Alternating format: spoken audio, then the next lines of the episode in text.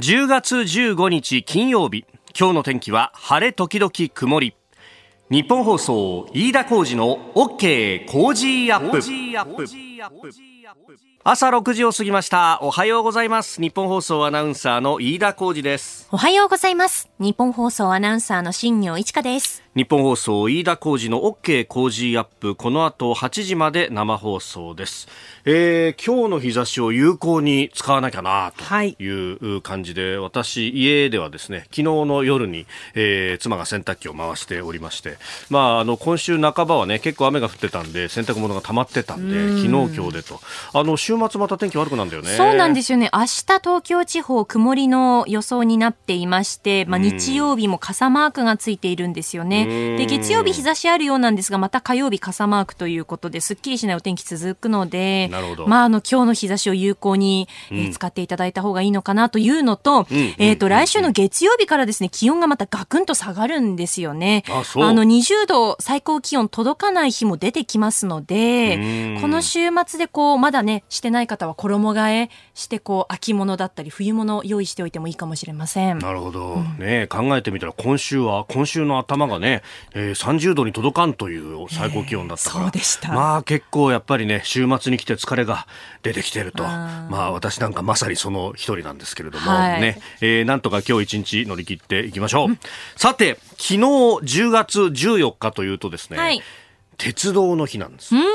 あのー、明治5年、1872年の10月14日、えー、あの汽笛一斉新橋をでありますよ、えー、新橋横浜間日本初の鉄道開通ということがありましたんで、それを記念して昨日10月14日鉄道の日ということでですね、あのー、コロナ前はですね、その鉄道の日に合わせて、もうちょっと前の、大体あの、その直前の週末ぐらいなんですけど、この日本層からほど近い日比谷公園でですね、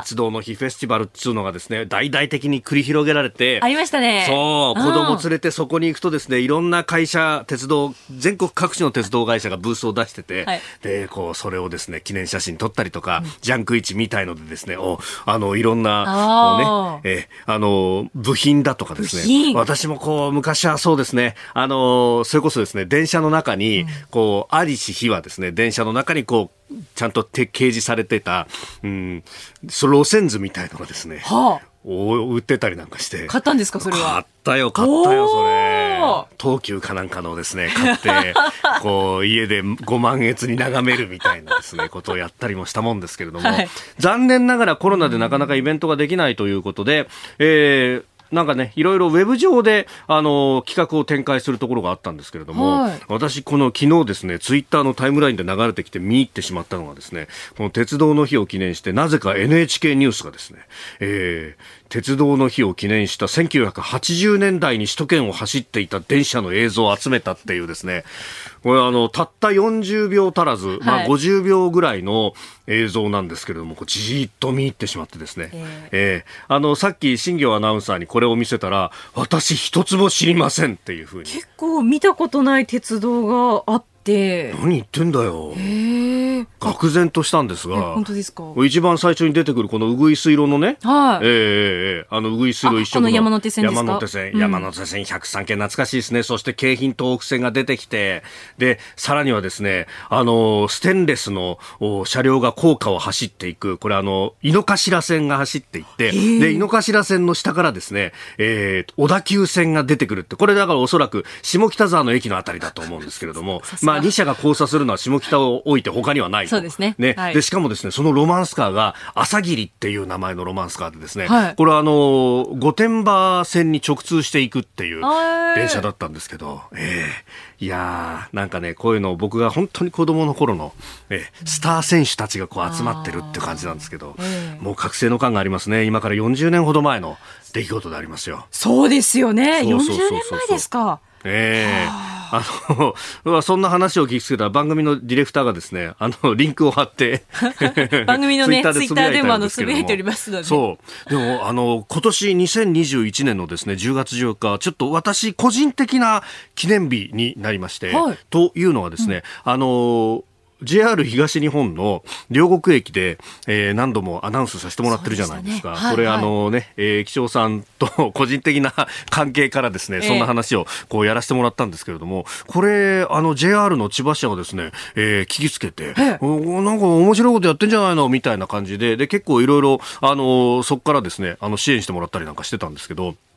皆さん、ちょっとあの、鉄道の日に合わせてですね、うん、あの、協力者表彰っていうのがありますんで、とりあえずノミネートしときましたんでって言われて、おマジっすかなんて話をしてたらですね、はい、この間あの、両国駅に、あの、ちょっと来てくださいよっていうふうに、えー、呼んでもらってですね、で、そうしたら、あの、千葉支社長表彰というのを、いただいて。なんとで、これがあの、その感謝状の中には10月14日の日付なんですよ。鉄道の日に合わせてこういう感謝状出すんです、なんて言ってですね。いや、ありがたいことにですね。ええー、そんな感謝状もいただいてしまいまして。嬉しいですね、いや本当だよ。だこのね、あの、40年前のですね、スターたちを、ランランと輝く目で見ていた俺に、伝えてやりたいよね。はい、お前、これ、そのまままっすぐ、好きでいろよと。そうするといろんな仕事になるかもしれないぞというですね。すね両国でアナウンスできるぞって。いや本当だよね、ね、電車のアナウンスができるようになるなんてさ、思ってもみなかったからさ。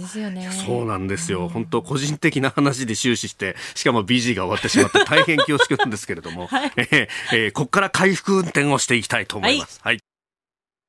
あなたの声を届けます。リスナーズオピニオン。この傾向ジアップは、リスナーのあなた、コメンテーター、私、田新行アナウンサー、番組スタッフ、えー、みんなで作り上げるニュース番組です。ぜひメールやツイッターなどで、えー、ご意見をお寄せください。オープニング、鉄道の日の話をしましたらですね、グッズを持ってるぞっていう人もたくさん、書き込みをいただいてますね。えー、えー、やっさんさん、東急9000系の釣り革を持っていると。え、釣り革いいですね。いいねあのね、釣り革の、うん、多分こう、持ち手の上のところに、はいはい、あの当時だとね、あの、広告があったのよ、あありましたね。あったよね。それ覚えてますよ。で、脇に多分ね、東急百貨店って書いてあると思うんだよね。いやー、懐かしいな今もうなくなっちゃったからね、そういうのね。そうですよ、あそこにさ、細かく催事のなんか、あの、紙が差し込んだったりしたんだよね。ああ、懐かしいですね。懐かしいね。えー、ありがとうございます。ますさて、今朝のコメンテーターは評論家宮崎哲也さんです。えー、6時半頃からご登場いただきますが、まずは野党の経済政策について考えていくと。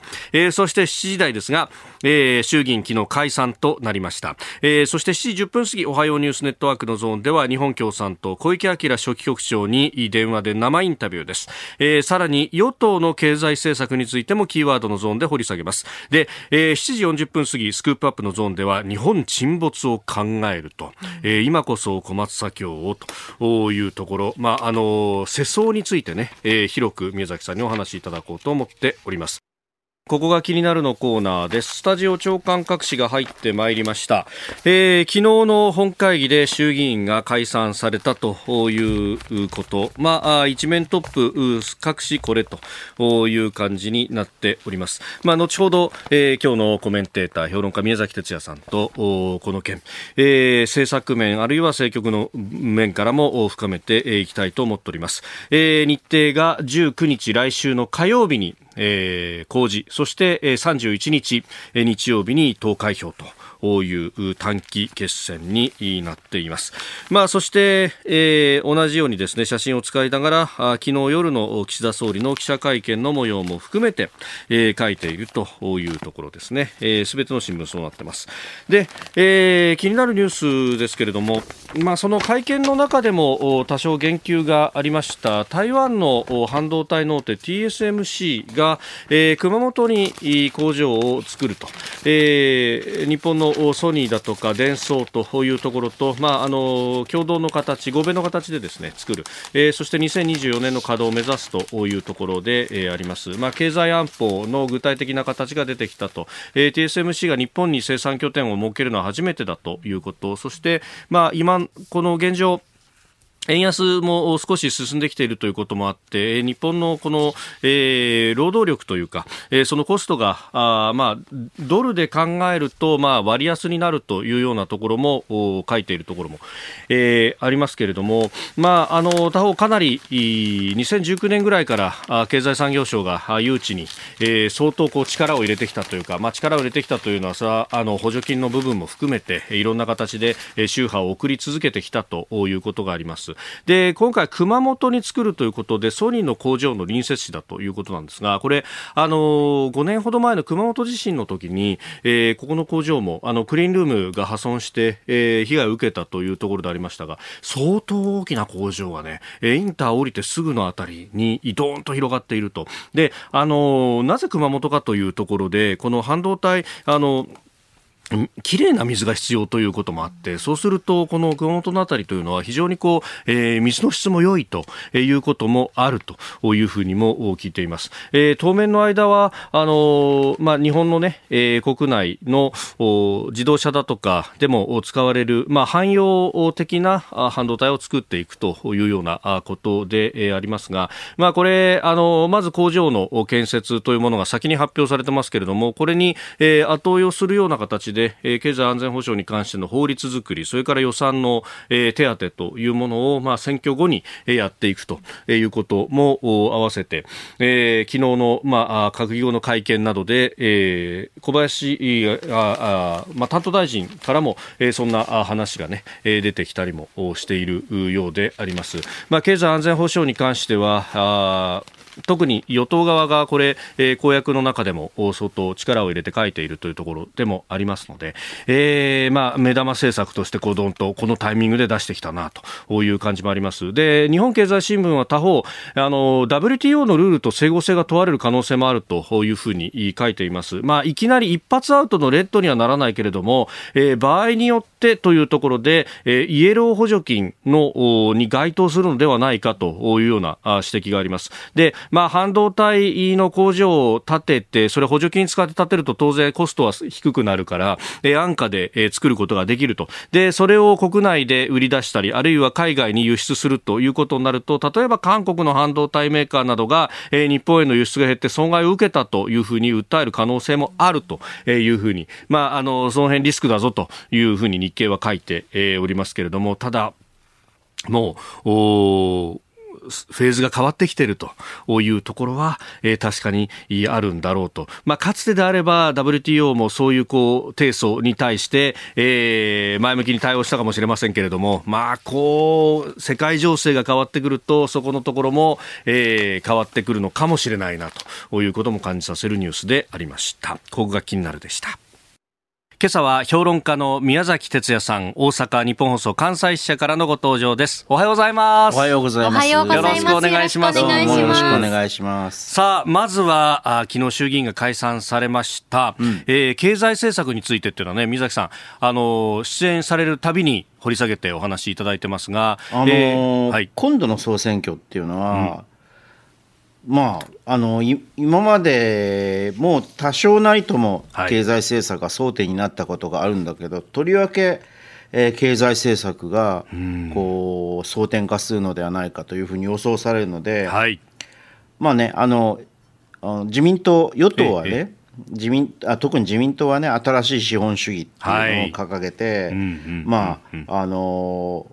割とと皆さんもご承知のところが多いんじゃないかと思うんですけど、はい、本当に野党は何を考えているのかっていうのがよく分からないというところがあるのでね、まああのあの及川君が及川健二氏が、はい、えっとああの返返返著のえ。えっと本当に野党ではダメなのか野党が掲げる成長のための経済政策という本が秋書房から出てるんで、はい、これはね、うんうんうん、なかなかあのいい本なので。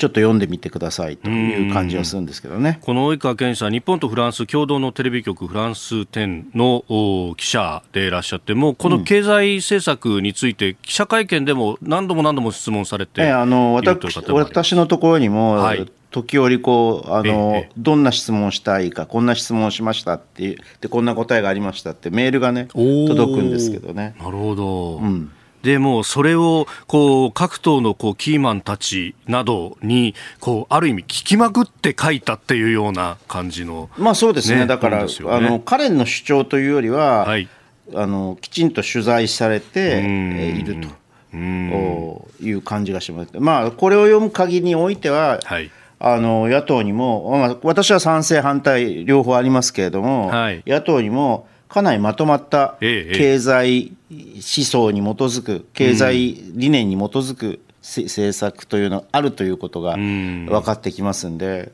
興味深いことは興味深い。ただまた、これはね、はい、実行力はまた別だからね。あの政策として掲げても、実行できるかどうかっていうのは、あ実行それを実施する能力があるかどうかっていうのはまた別の問題ですからそれはちょっとあの現状では野党に関してはさっぴいて考えなければいけないんだけれども、はい、一応こう青写真というのは、かなり全体的な整合性の取れた青写真があるんだなということは分かりますね、はい、まあ、あの都学分配化、成長化みたいなね、えー、二項対立的に報じられることも多いですけれども、まあ、私は基本的にそれは間違いだと思いますけどね、分配なければ成長なし、はい、成長なければ分配なしというのが正しくて、ただ、じゃあ、その好循環というのを本当に自民今の岸田政権の政策で実現できるかどうかっていうことは問われるでしょうね、はい、当然、えー、その成長のこうエンジンとなるような、あるいは起爆剤となるような投資であるとかっていうのをこう政府側が行えるのかどうかとか、その辺も関わって、ね、本当はね、なんか報道されるのはあの与党にしても野党にしても、こう分配が中心になっていて、えー、えー、成長の方がね、なんとなくこう、うん、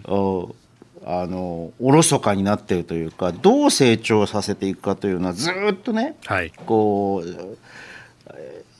ある意味で失敗し続けたわけですよ、うん、構造改革、はい、政策、規制緩和とかさ、はい、あ民民営化とかって、果たして競争政策がね、果たしてそれだけで、はい、まあ、それも確かに、えー、必要かもしれないけど、潜在成長率を上げるために必要かもしれないけれども、それだけででではどうもうまくいかないということが分かった、この15年だったわけじゃないですか。はい。えーかっこつきのこの改革だとか、でも、あの、メディアはそれを求めて、それが出てこないから、成長の部分がおろそかになっているっていうふうな批判が出てきてますね。うん、だからそこがね、やっぱり間違っていて、うん、まだ例えば、あの省庁の方がね、はい、経産省が出したさ、新しい産業政策に関するレポートとかさ、えーと、産業構造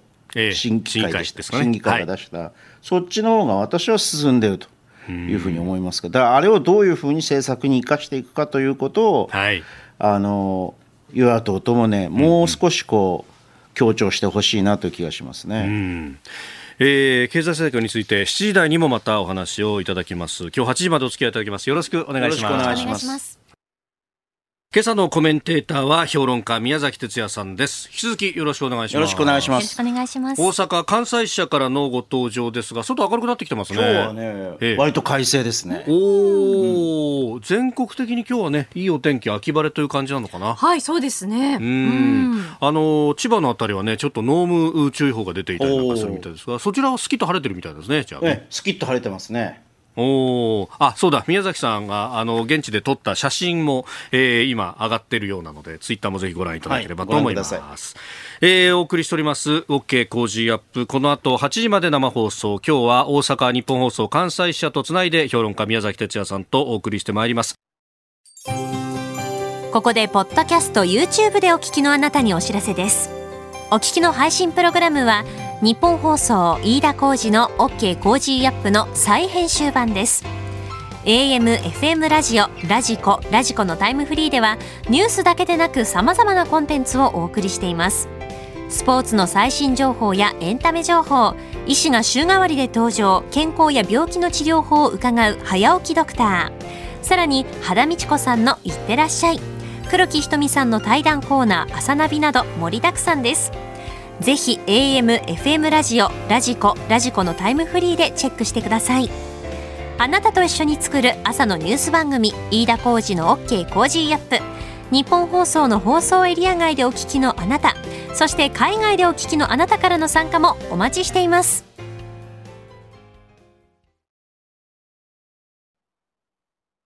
えー、宮崎さんには番組エンディングまでお付き合いいただきます。では、次第最初のニュースはこちらです。衆議院が解散、事実上の選挙戦に突入。今回の選挙は未来選択選挙です。国民の皆さんのご判断をお願いいたします。今時代は分岐点にあります。どのように動くかが日本の未来を決めることになります。衆議院解散を受けた岸田総理大臣の昨夜の会見の一部お聞きいただきました。衆議院は昨日午後1時過ぎに開かれた本会議で大島衆院議長が解散の証書を読み上げ解散されました。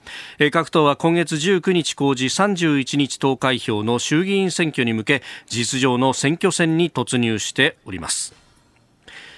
えー、4日に就任したばかり10日後の解散ということで、まあ、その期間戦後最も短くなったということも言われております、うんまあ、それに関してねいろいろとこう新聞なんかは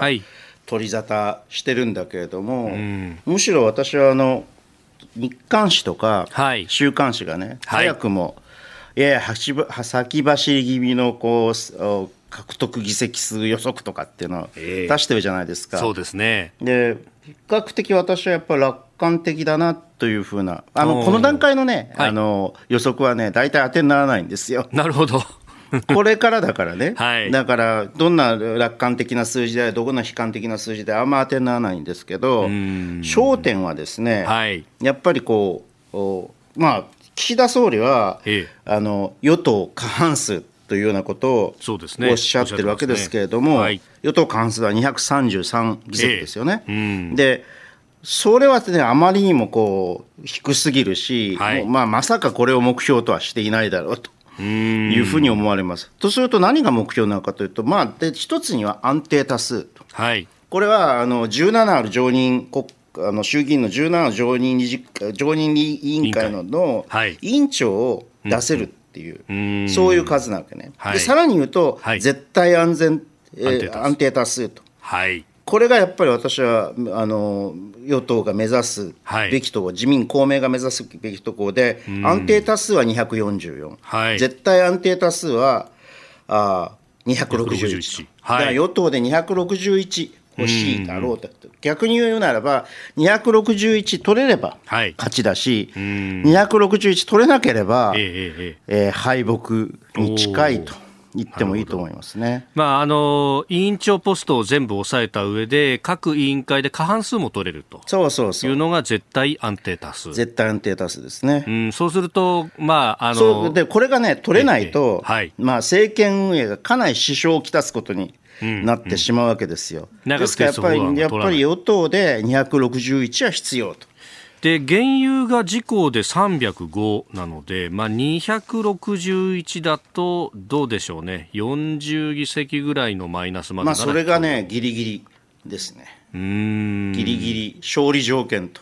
いうふうに私は思いますけどね、今、まあ、私の現時点での現時点での予測では、はい。えー、厳しいと思います。厳しい。不可能ではないけれども、はい、かなり厳しい。うん。まあ、あの各社世論調査などを見ると内閣支持率を見ると、まあ、確かに菅政権の最後よりは上がったけれども物足りないというような評価がある、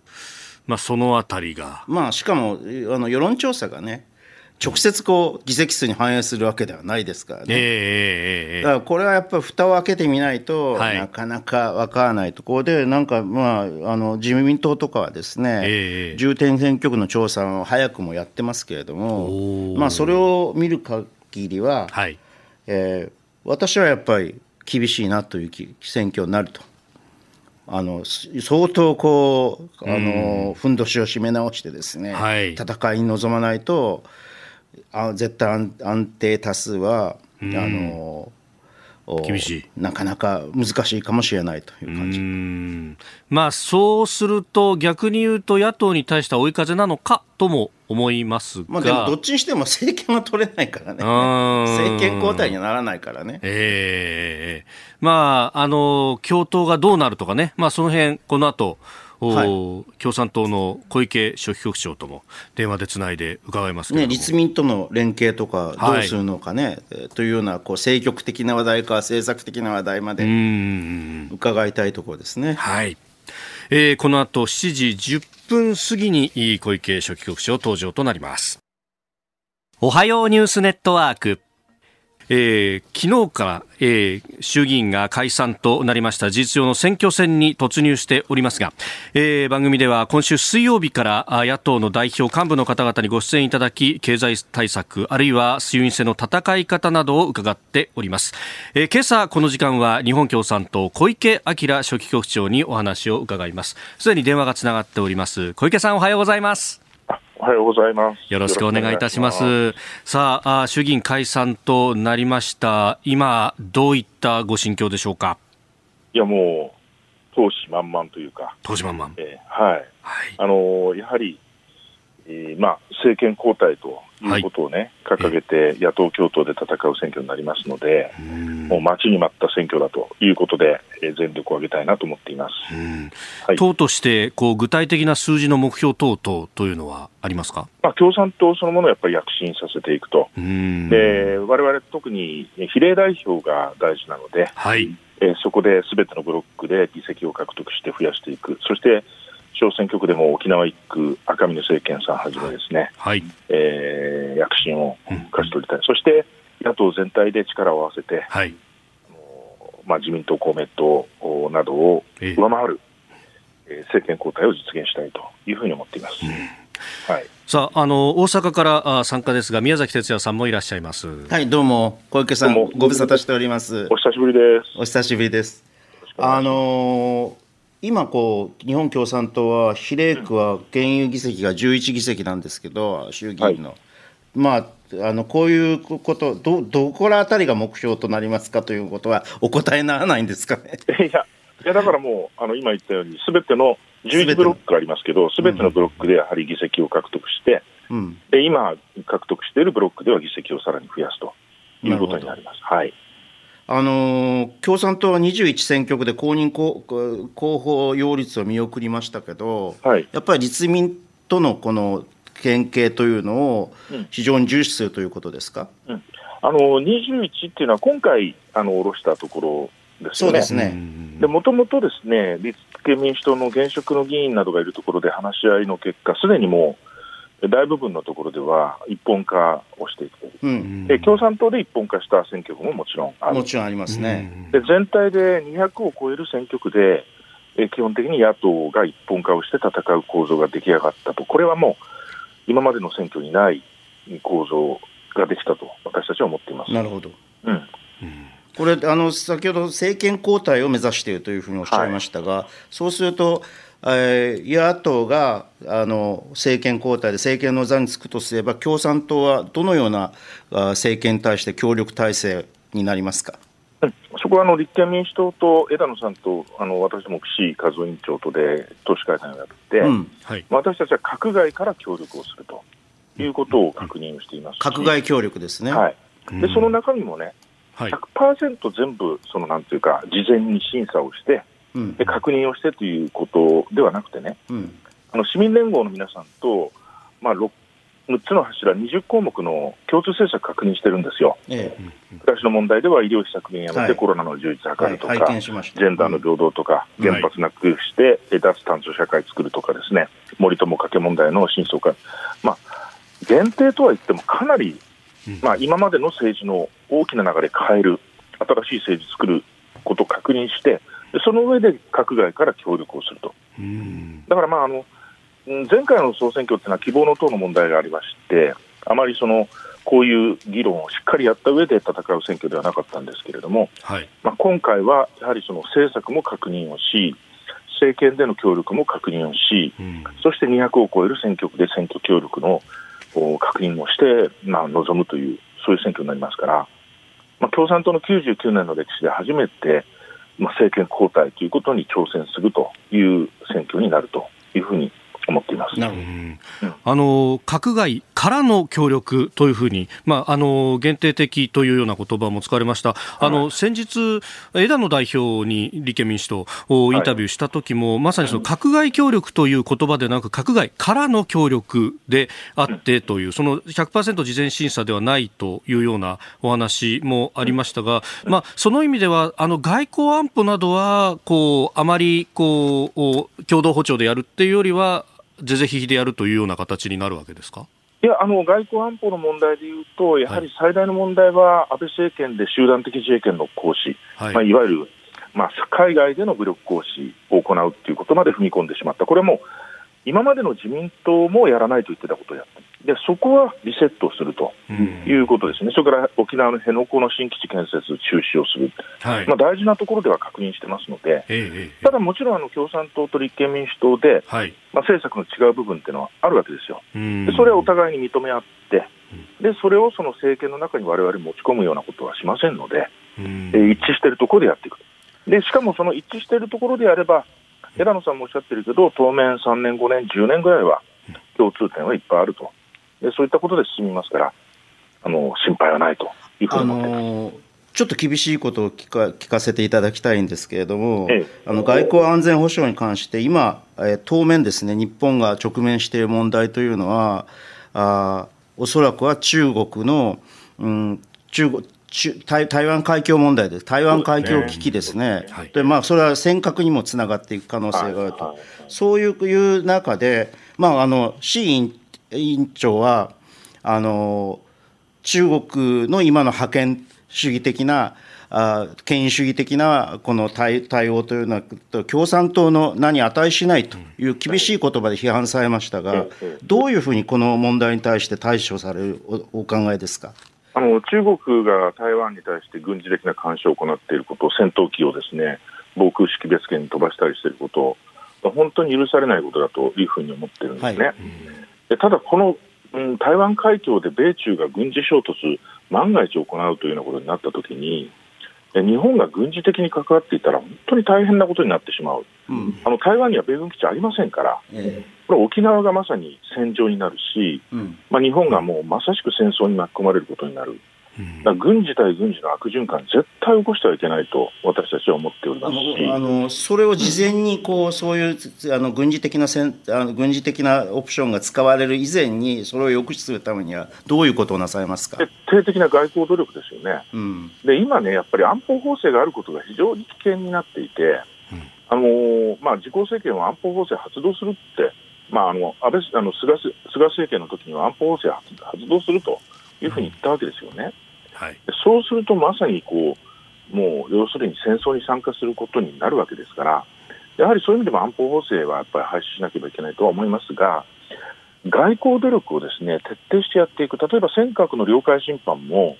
日本政府というのは正面からの批判ができていない、うん、懸念を表明するというふうにとどまっています。うん。うん、海警法、中国の海警法の制定というのは明らかに国際法違反なんだけれども、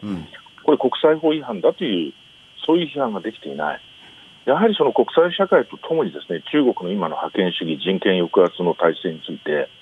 徹底的に包囲をしてですね外交的に抑え込んでいくということが大事だと思うし、アメリカもですね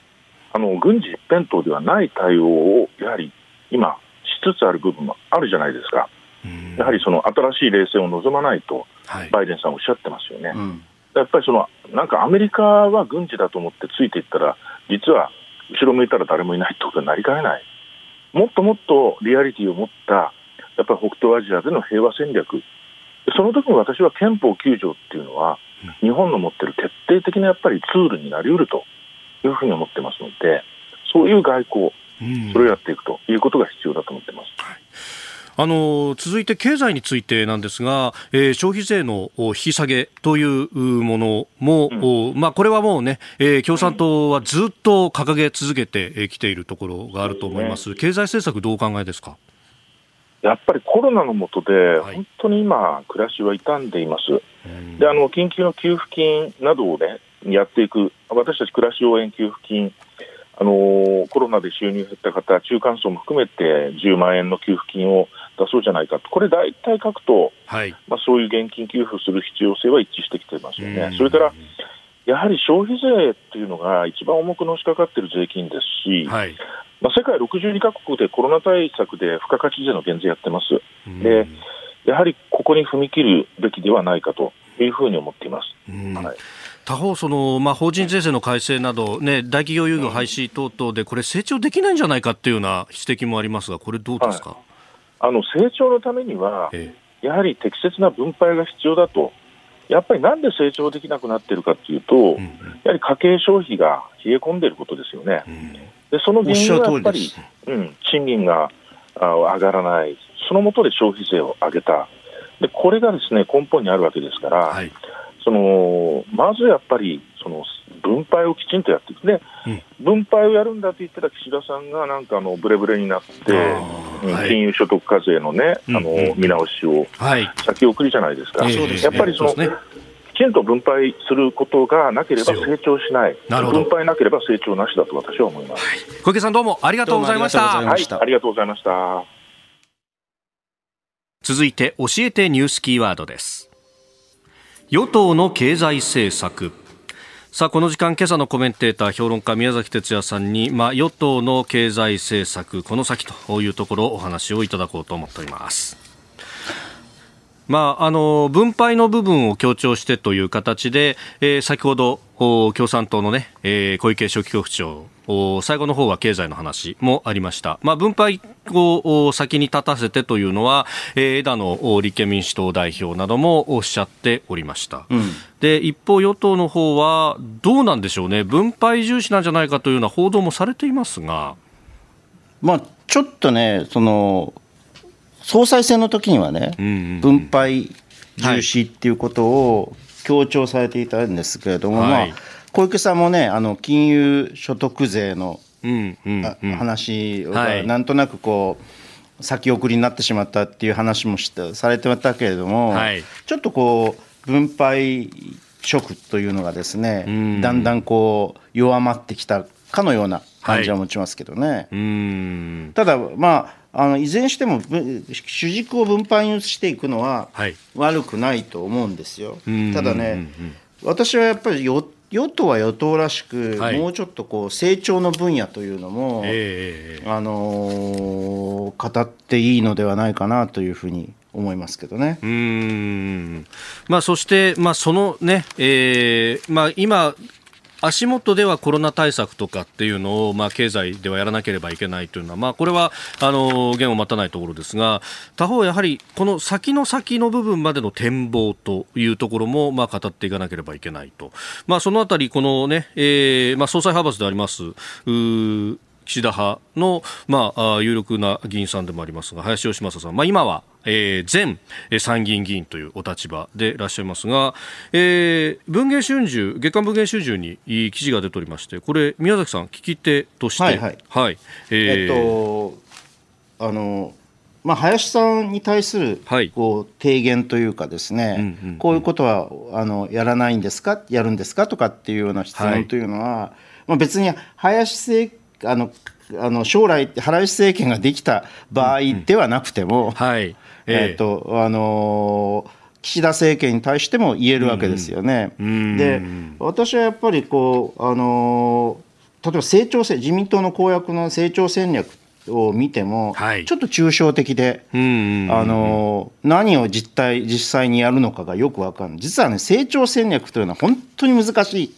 と思ってるんですよ。はい、今までは従来はね、はい、成長戦略というのは構造改革を通じて、つまり規制緩和と民営化を通じてですね、はい、あの競争をこう、あのもっとこう適切な形で競争を行うことによって、えー、この資源分配というのが適正化されていって、成長につながっていくという話があったんだけれども、まあ、果たしてそれだけでいいのかっていうことがまさに岸田さんが掲げるさ、新しい資本主義の中で、えー、ととして、えー、今まではこう国のがそういう特定産業を支援するようなですね、はい、いわゆる産業政策というような、ね、産業政策っていうのは、は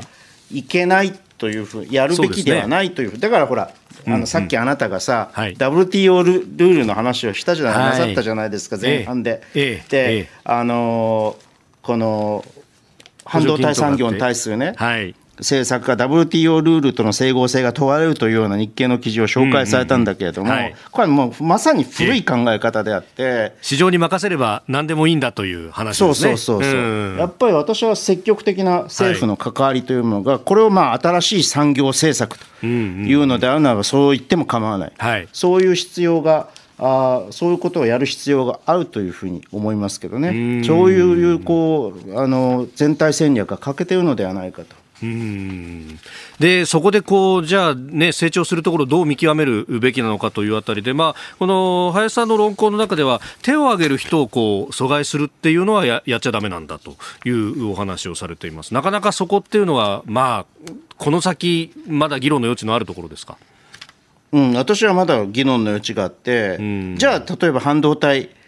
について手を挙げたのかっていうと、むしろ経済産業省が、はい、とえっと成長戦略会議が主導してやったところが多いわけ大きいわけですよね。はい、そうすると、まあ、ここには林氏に対しても少しあの再考をこうお願いしたいところなんだけれども、うんうん、やっぱり私は、えー、しかるべきこの、うん、あの政府の機関の中で、まあ、委員会とかしでもいい審議会とかでもいいけれども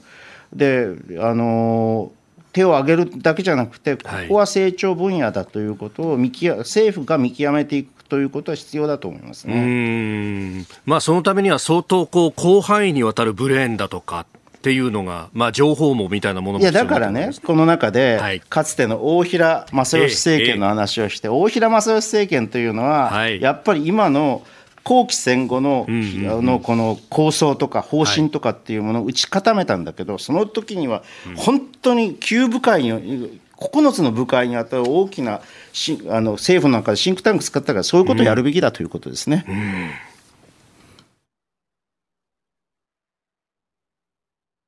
え時刻7時43分になるところです。お送りしております OK 工事アップ。お相手、私、日本放送アナウンサー、飯田浩二と、新業一華がお送りしています。今朝のコメンテーターは、評論家、宮崎哲也さんです。引き続きよろしくお願いします。よろしくお願いします。えー、続いて、ここだけニューススクープアップです。この時間、最後のニュースを、スクープアップドラマ、日本沈没について考える。小松左京さん原作のドラマ日本沈没日曜日から始まりましたがこの時間は、えー、日本沈没とコロナ禍がシンクロするものはあるのか評論家宮崎哲也さんと一緒に考えてまいります。日本沈没と申し上げましたけれども、原作は日本沈没。日本沈没です、ドラマの方は今回日本沈没、ね、日本沈没希望の人かな。はいそうですそうです。というそういうタイタイトルだと思う。あのね、ええええ、このドラマはね、はい。まあ、あの原作から48年の時が過ぎて、ね。はい。えー、まあなあの地球温暖化とかねそういうことも含めながら、はい。うん、展開していってあのあんまりこの原作とオーバーラップする登場人物がいないんですよ。ただ田所博士だけは香川照之さんが。なるほど。になると。やっぱ田所さん博士は必要だということで。ああやっぱこのねプレートテクトニクスからこう提唱するっていう役割はでなんでね日本沈没って日本沈没って2度映画化されていて、はい、えっと、ドラマもは今回で2度目。両方とも TBS なんだけどね。なるほどでかつての日本沈没のドラマは割と原作に忠実でね、五木ひろ五木ひろしさんがね、はい、主題歌歌って私子供の頃見たんですよ。さようならと泣かないでっていう歌。だったんですけど。あのそうでこれはね割と原作に忠実で今回はかなりアレンジが加えられているという感じなんですけど、はい、あのなんていうかな、はい、なんで日本沈没っていう物語を、えーえー、やっぱり時代の転換期に主に時代の転換期に日本人は参照するのかっていうのは、はい、興味深いなと思いますね。あの宮崎さん NHK 出版新書から今こそ小松左京を読み直すという本を、えー、去年の10月に出版されていらっしゃいますがやっぱりこの小松左京が求められる世相みたいなものっていうのはこう見て取れるものがありますか？はい、この作品自体が「日本沈没」という作品自体が、はい、あの別にこうなんかあの天変地異を予測するというようなことで書かれたわけではなくて、はい。えーまあ、SF ってそういうもんなんだけれど、うん、ある種の破局的な状況というものをわざといろんな理屈を動員して作り上げることによって、うんはい、そのそそのこう例えば破滅してしまう社会相対とというのは一体何なのか、まあ、日本人とは何なのかっていうことをあぶり出すためにやるわけですよ。うんうんうんうん壮大なある意味の実験というようなまあそうですね。あの思考実験に近いわけね。でつまり破局に直面することによって私たちは私たちが守るべきものという、最終的に守る例えばサンガが滅んだとしても、うん、サンガが水没したとしても、はい、あの日本人性というのは残るのか残らないのか。日本日本人性とかね、はい、日本文化とかね、えー、そういったものは残るのか残らないのか。何を私たちは残すべきなのか、はい、そういったサンガが水没した時に日本人の豊かさというのは何なのかっていうようなことをですね問おうとしている作品なわけですね。先ほどね大平政権の話したでしょ？う。そうですね。はい、大平正義政権の話を、えー、大あの1978年に発足した大平正義政権の、先ほど9つの分科会にはににわたるこう長期的国家ビジョンの策定のためのえー、まあ要するにこの大平総理の私的諮問機関が作られたわけですけれど、小松崎はこれに参加してるんだよね。文化の時代研究グループっていうなるほど。これだから経済とかの専門家とかだけじゃなかったんですよね。そうそうそうそうあの、文化総体を問うような、はい、あのそういうこのなんていうかなあの政府機関だった諮問機関だったんですけど1978年といえば、はいえー、日本沈没がですね、えーえー、書かれてわずか5年後。そうですよね。日本沈没73年で78年。ですからあのこの私はこのの研究グループというのは、はい、あの諮問機関というのはその後の日本の保守政治の、はい、お中で何度も何度も繰り返し、えー、色合いを変えたり看板を書き換えながら繰り返されたものを策定したというところで大平さんの功績を認めるんだけれども、はい、まあそろそろそういう時期に来てるかなと。日本沈没が再びドラマ化されるということを見て、まあ、ある程度視聴率をかなり取ってるということを見て、ね、見ると日本人もそういう必要性に迫られてきたポストコロナのですね、はい、えー、新しいこう長期的な国家ビジョンというものを作らなければならない。国家目標といっ国家理性といってもそういったものを作らなければならないのかもしれない時期っていうのが来てるのかなという気がしますけどね。まあ、そのあの大平さんの作ったあの私的諮問機関、あれはその伝統史構想というものが今、ね、結構残ってたりもしますが、それだけじゃなくて、こうぜ国全体のデザインとか、ある意味のアイデンティティ外交に関しても、はい、内政に関しても、だって田園都市構想っていうのは、えー、なんか田園都市構想っていうと、すごくのんびりした 感じがするけど、そ、ねはい、その後のの成熟した、うん、あ後期戦後の国内政策っていうもののある種のひな形であってまだ実現していないのもあるし、えー、というようなものなんですけれどもさすがにね、えー、しかしながら、えー、もう40年以上も経つとやや対応期間がなくなってきた部分もあるんでその精神を生かしながらもう一回この長期的な国家ビジョンっていうのを作らなきゃいけないんじゃないかという気がしてるんですけどね。なでもなんかあの成長戦略とともにね、はい、そうするとさ、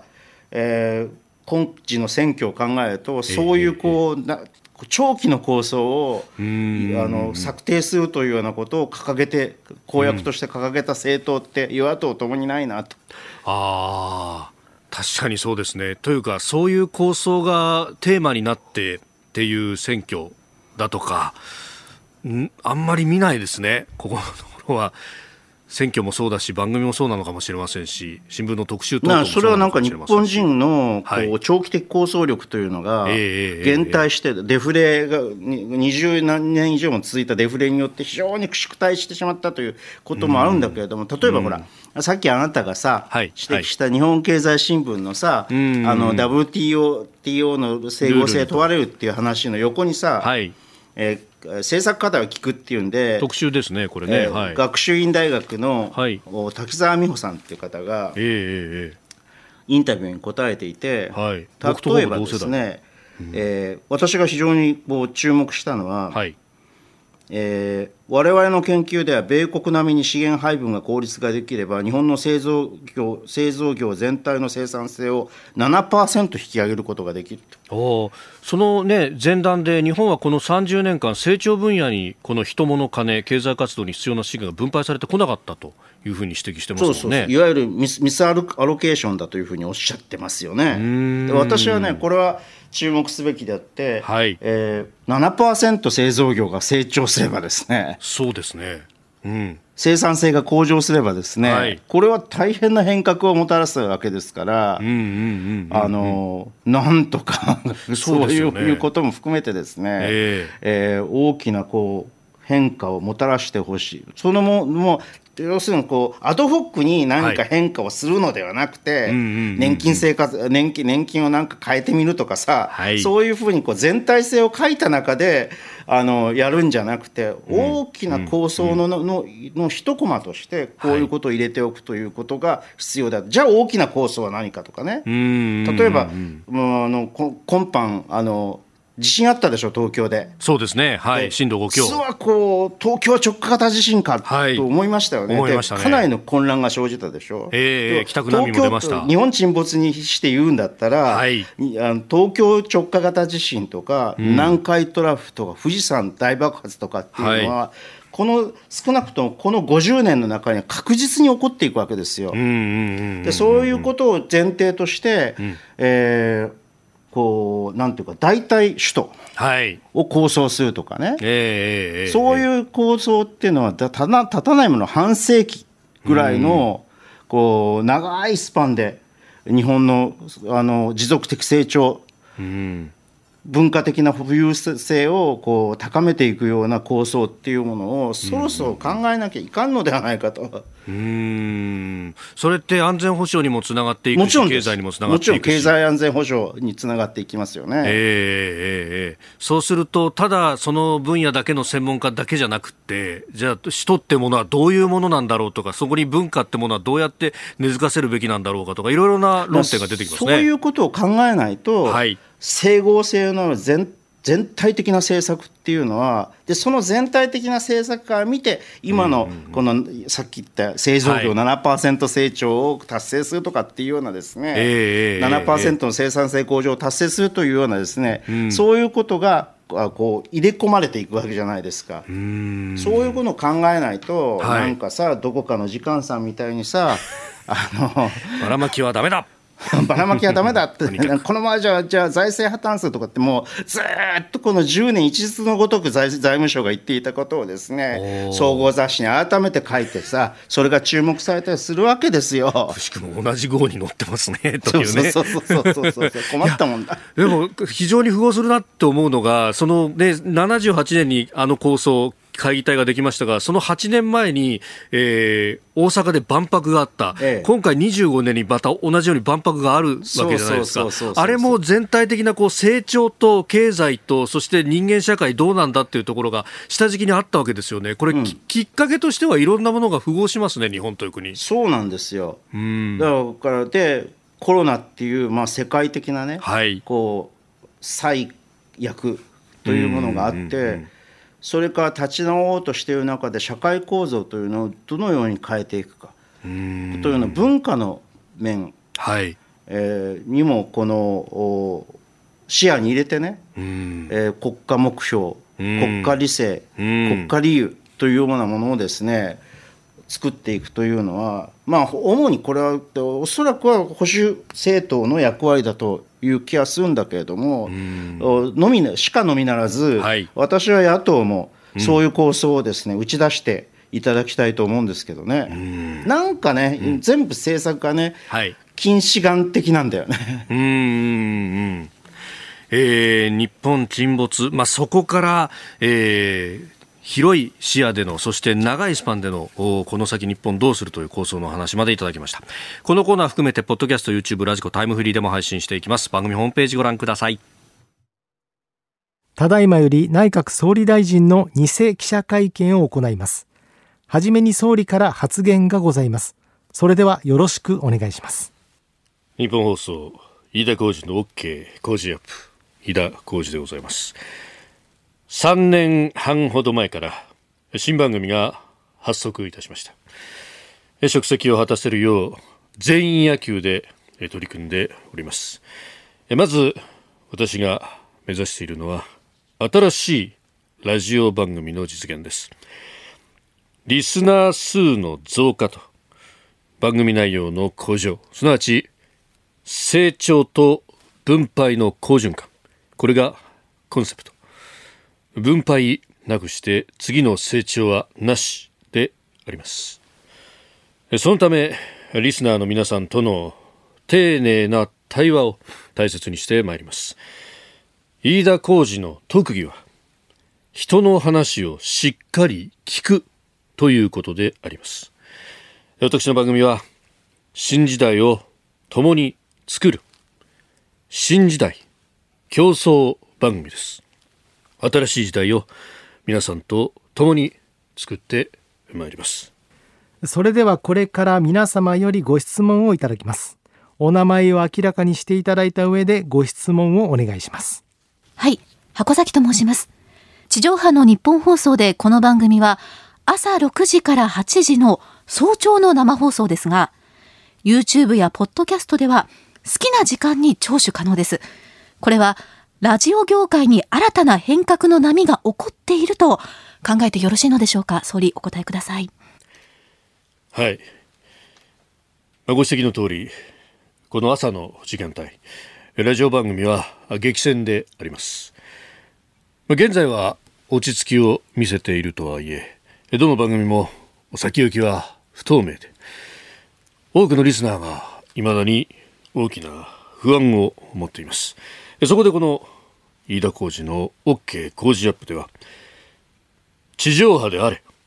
ネットであれ聴取の基盤を支えるあなたのために一刻も早い大型で思い切った対策を実現してまいります。そのために最後にラジオのある意味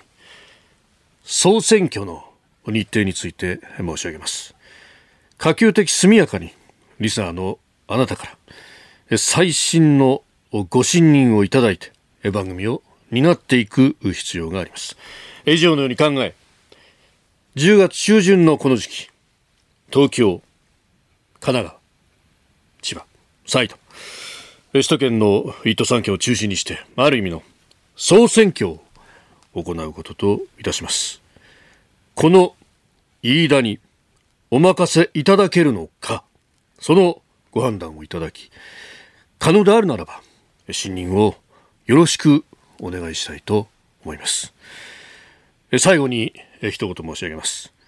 日本放送飯田浩二の OK 工事アップは令和版リスナー倍増計画。これを目指してまいります。ご清聴ありがとうございました。それでは以上をもちまして本日の記者会見を終了させていただきます。ご協力ありがとうございました。ありがとうございました。